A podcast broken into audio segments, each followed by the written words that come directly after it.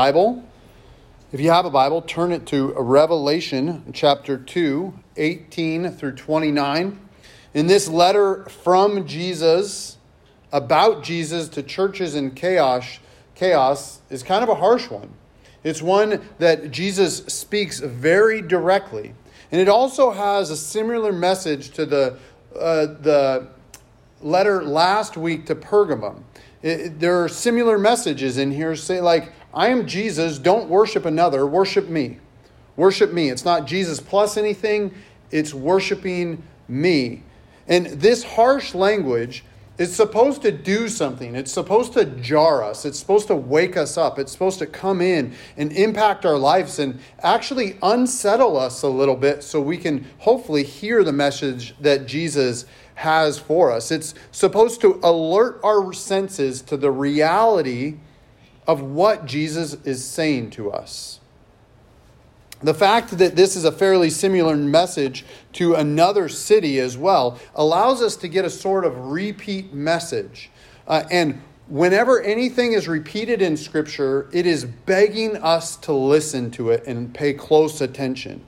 And I pray today that we may listen. I pray that if we struggle with the harsh words that are spoken, that we'll be able to look into the heart that Jesus has for us, that he is giving us in this message. And I don't want to remove or dismiss the rebuke that is here. It is real, and it is a real warning to us. And so, with that, if you guys will please stand and pray this centering prayer that we have through the entire um, book of Revelation, and then I will also read the letter to the church in Thyatira.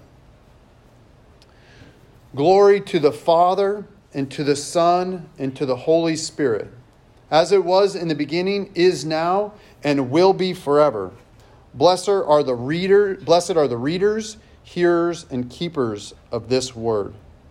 And to the angel of the church of Thyatira write, the words of the Son of God, who has eyes like a flame of fire and whose feet are like burnished bronze.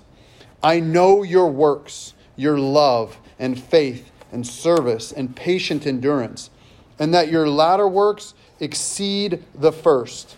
But I have this against you, that you tolerate that woman Jezebel who calls herself a prophetess and is teaching and seducing my servants to practice sexual immorality and to eat food sacrificed to idols.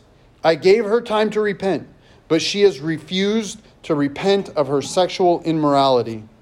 Behold, I will throw her onto a sickbed, and those who commit adultery with her I will throw into great tribulation unless they repent of her works, and I will strike her children dead and all the children's will know that I am he who searches mind and heart, and I give to each one of you according to your works. But to the rest of you in Thyatira who do not hold this teaching, who have not learned what some called the deep things of Satan, to you I say, I do not lay on you any other burden. Only hold fast what you have until I come. The one who conquers and the one who keeps my works until the end, to him I will give authority over other nations. And he will rule them with a rod of iron, as when earthen pots are broken in pieces. Even I myself have received authority from my Father, and I will give him the morning star. He who has an ear, let him hear what the Spirit says to the churches. You guys may be seated. As this letter opens, we see Jesus. We see Jesus, the one who is giving this message, not the meek and mild, like children's storybook Bible picture of Jesus, but Jesus with flames. His eyes are like a flame of fire, and his feet are burnished in bronze. I don't believe um, uh, this is a harsh Jesus or one that we should be like cowering in fear to, but I believe that this picture of Jesus is a serious one. Is one, his eyes are like a flame, a flame that not only can see everything, but is also purifying. A flame that looks past, looks past the masks that we have on the outside, that we, this facade that we like to create, and can see directly into our inner hearts. You can see our inner deeds, our motives, and everything that is exposing them. And then once they are exposed to his sight, they are purified by the fire of his presence. Everything is revealing when he looks at us. He sees us for who we truly are. He sees us and He knows and He wants to give us love and grace. And in this look that He gives with eyes that are aflame like fire, if we allow it, He will purify us. He will burn away all false things, all the lies that we believe and want to believe, all the falsehoods that have been spoken over us. All this will go away. His gaze will purify us. And we get to invite these searching eyes of Jesus to look at us. Because we know that when Jesus looks at us, he says that he loves us and he cares about us. And we get to invite these eyes to come in and correct wherever we may be wrong. But Jesus here also has feet that are burnished with bronze. Feet that have already been purified. This is pure bronze, having endured the fires, and now he is established and firm. Jesus here, it's a picture of Jesus. He is unmoving in his position here. When we deal with God, we come to him, but there are also some non negotiables with him. Like he is the one true God and we worship him and him alone. We are to follow him and him alone. We are not to be led astray, but we are to live for Jesus. There are areas where we are expected to move our positions in our hearts and our minds and our lifestyles to conform to what God has for us. It's true that Jesus leaves the 99 and rescues the one. That is 100% true, but it's also true that when we disagree with Jesus, we are the ones that need to change. And as Jesus gets this rebuke ready for this church in Thyatira and possibly Grace and Mercy Church, he is reminding us that there are some things that he will not tolerate and he will not budge on, that he is firm about. And as we start in verse 19, we can see that this church is not actually all that bad. In fact, it's a, it's a pretty good church, although it has some major problems as well. But in works, all these things, by the way, grace and mercy totally loves, right? In works, in love, and in faith, and in service, and in patient endurance, Thyatira, by all account, is doing good. This is actually a good church that is doing good in their community. And they, they uh, a lot of them believe and it seem to be on track. But we can also see quickly that this is not what's focused on immediately. It, this is not what's focused on immediately in, in Jesus. This is a brief sentence of praise, then quickly. Verse 20 says, But I have this against you. I have a, this against you. Quick praise and quickly into the rebuke. One commentator put it this way, and I like the way that he put it the blazing eyes enabled Jesus to see through the misguided beliefs of the Thyatiran community. And if we allow these blazing eyes of Jesus, he will do it to us as well. Jesus doesn't mess around here. He cuts straight to the quick. I have this against you. And by the way, this thing is a dangerous thing. And because I care about you, I'm going to point it out.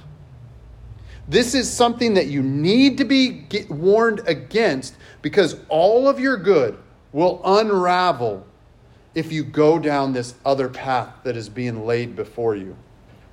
Instead of getting into all the names of Jezebel in the Bible and, and all that, let me per, permit me some direct talk. This church was being led astray by the way of tolerance of accepting other things or adding other things to Jesus.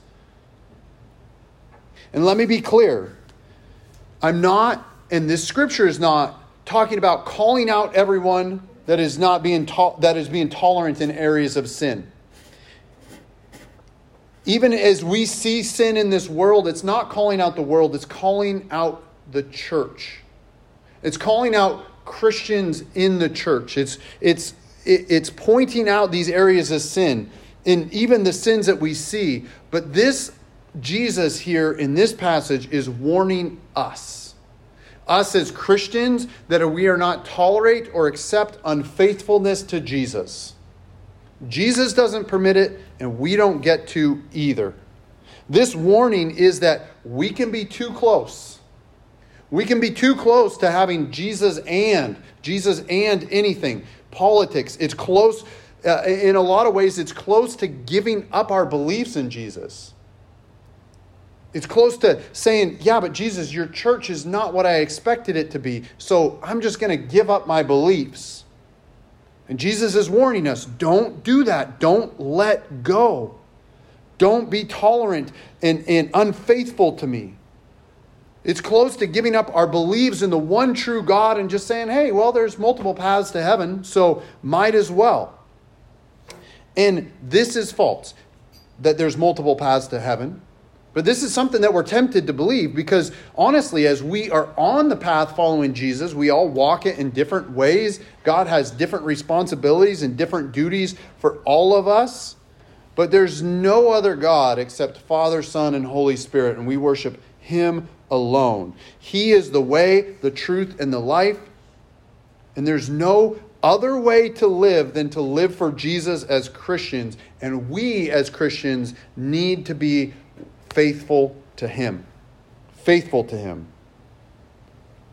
We have our limits as Christians of things that we can do, licenses that we can take advantage of or, or, or be reminded of. And Jesus is reminding of that, of this, us of that.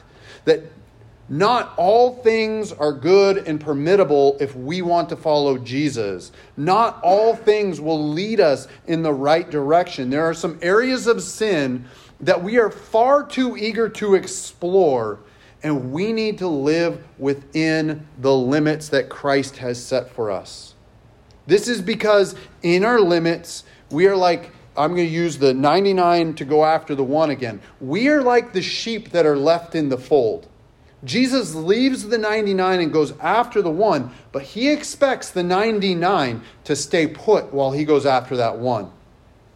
While he goes out and does the rescuing, he doesn't abandon the 99, he puts them in a safe place and then he goes out and rescues the one. He trusts us because we have proven faithful. And he wants to do this over and over and over again. Once he rescues us, he wants us in the sheepfold so he can continue to go out and rescue more and more and more. And this church in Thyatira was being tempted away from Jesus through tolerance tolerance of idolatry, tolerance of things plus Jesus.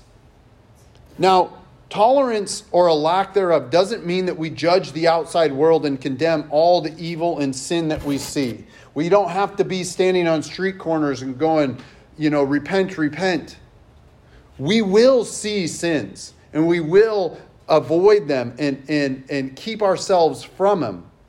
But we are to keep a close eye on ourselves on ourselves that we that we live as wise and not as unwise that we live free from the stain of sin that we love one another even though we don't tolerate sin and that we don't cheat on God. The world isn't claiming to be married to God but you know who is?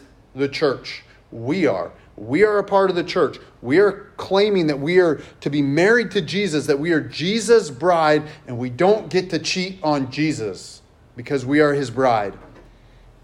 In Revelation, we are kind of seeing the shadowlands. There is, there is this world and heaven. C.S. Lewis called our world the shadowlands. The shadow of heaven is seen here on earth. There are things on earth that are shadows of heavenly things. The church is called the bride of Christ. We can know about this and know what's to be expected of the church by our picture of our own marriages and our own relationships. In marriage, sexual fidelity is the sign of faithfulness, a sign, not the only sign, but a sign of faithfulness to one another in marriage. Adultery is cheating on your spouse with another person, cheating on your marriage vows. Marriage is real on earth, but it's also a metaphor for heavenly things. When we tolerate sin to the point where we make everything okay and acceptable, we are a great risk of making something other than Jesus our priority. Once we do that, we are cheating on Jesus. We are committing adultery on Jesus. And if you've ever been cheated on or seen the effects of someone cheated on, it's an absolute mess. It's not good. Jesus doesn't like being cheated on just like we don't. He wants his bride to remain faithful. This passage screams to us that there are times and areas that we are tempted and we're too close. We're too close to cheating on Jesus, and Jesus doesn't want it. He's saying, don't fall into the false teaching. Repent and hold fast to the good works, your faith and your service, your love and patient endurance. Don't be seduced away from me. Don't be seduced away from Jesus. There, there are cheating, like many of us are tempted to cheat on Jesus at times, and Jesus gives a stern warning. But in our repentance, in our willingness to submit to Christ, he also gives us time. At the end of sin, if we don't repent, if, if this, is, uh, this, this is the case that our sins won't satisfy us, they will devour us. They are not good for us, even if they feel good in the moment. They are not good for us. They are lies, and lies will destroy us. Sin will destroy us. And the lie is trying to say that they will satisfy, but they won't satisfy as much as we think they will. Jesus is calling to us to repent and for us to remember that He took the punishment so that we don't have to take the punishment. There is punishment, there is no way around it. But it isn't without its warning, and it isn't without Jesus' patience for us to change. If we sin, it's not one and done. Praise be to Jesus for that. Amen. Jesus never had a this is your last chance type of attitude. There is love and a deep want, a deep desire for us to live a better life. And, and that better life comes through repentance. And then Jesus gives us patience but this is not an excuse for our sin to continue on. There are those who won't ever repent. They, their, their life, the way that they live, is not ever going to be given up. No matter how much time and how much um, kindness Jesus tries to show them, they are not going to repent. This could be because of fear it could be because, because of a lack of imagination of this different life that Christ could give to us. It could be because of the love of evil and the lure towards it in their lives. But I believe the scripture shows us that there are those who repent to follow Jesus and those who don't. Let our hearts not grow hard to this. Let us be soft and repentant and follow Jesus. He is kind and He is patient with us, and His ways are better. Let us not be like those who won't ever repent. We can see that in verse 21, Jesus gives Jezebel time to repent, even though she's seducing and the people that she's seduced away. She's, he's giving her time to repent. Jesus says that her sin will devour her and her children. The outcome of her sin will die along with her followers but even after that, Jesus says again, already showing patience and offering repentance, more repentance, constantly using his, this time. We can think of repentance like this repentance is simply turning away from our sin and turning to Jesus. That's what the simple definition of repentance. but it's Jesus' kindness plus time. His kindness leads us to repentance, and then he gives us the time to work it out. Jesus knows that there are those of us that won't change overnight. Amen? I know this church, Grace and Mercy, we are a stubborn lot. Amen? Like that's just who we are. All of us. I'm talking to every single one of us in our own ways. He knows that some of us won't change overnight and that we need some time to figure it out. We need some time to figure it out. And again, this is not an excuse for us to live in our sin or continue in it. But Jesus shows us kindness and patience. He paints this other picture for us, for us to live with Him. Jesus knows the temptations that we face because He was tempted in every way that we are, but He did it without sin. Jesus is, with his bronze feet, asking us to be established like he is established. For us to hold fast, to stay faithful, to remain forever and ever in Him. And you know what? He knows it's not always easy. He knows that there will be a million things that are trying to pull us out of this faithful relationship with Him. But we get to maintain our faith. We get to hold fast to the promises of Jesus. We get to hold on to His kindness, His goodness, His mercy, His love. We get to look to him who was once hung on a cross, crucified, dead, buried, rose again to free us from sin, to rescue us. We get to hold on to this. And you can see in all these letters to the churches that he, Jesus, has something better for us if we endure with him. Just as in punishment, punishment is real and discipline is real. But you know what else is real? The rewards. There is peace that God gives us in difficult situations. Amen. We can feel loved by Jesus during moments of need. We can see that God seeks us out and finds us. But these are shadows as well. They are real, but they also we also have rewards in heaven for those who endure, those who hold fast to their faith until the end, those who claim Jesus and walk with him and strive not in perfection but just do their best to walk with him all the days of their life because you know what, Grace and Mercy Church, this is what we want. We want to endure with him. We want to hold fast. We want Jesus to wipe away our tears and live a life where there is no more sickness, no more sin, no more pain or death. And in the last three letters, the first three to the seven churches, and then in the, in the fourth, there are rewards for those who endure.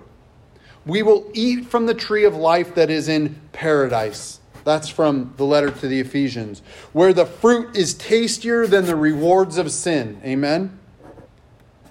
In the second in the second letter to Smyrna, it says we won't be hurt by the second death. And don't ask me what the second death is. I don't know. I'm not scholarly enough and I, I'm not educated enough. But I know that life with Jesus, a life with Jesus, is better than any second death. Amen? And we are also given a white stone with a new name that God gives only to us. This is the name that God gives to us, this new name where He takes away our sin, takes away our past, takes away our shame, and He gives us this beautiful new name. And then He also gives us hidden manna, food that will sustain us forever and ever and ever. And then when we get to this letter, this letter to the church in Thyatira, our rewards are authority over the nations. With an election cycle, how many of us would love that right about now, right? Authority over the nations that we could actually vote for Jesus and he would win and his will would be accomplished in our country and, in the rest of the countries. We will rule over nations through the perfect love of Jesus. This is a tremendous reward. Plus, here in this letter, we are given the morning star. Now, the morning star is Venus, and Venus is a symbol for victory.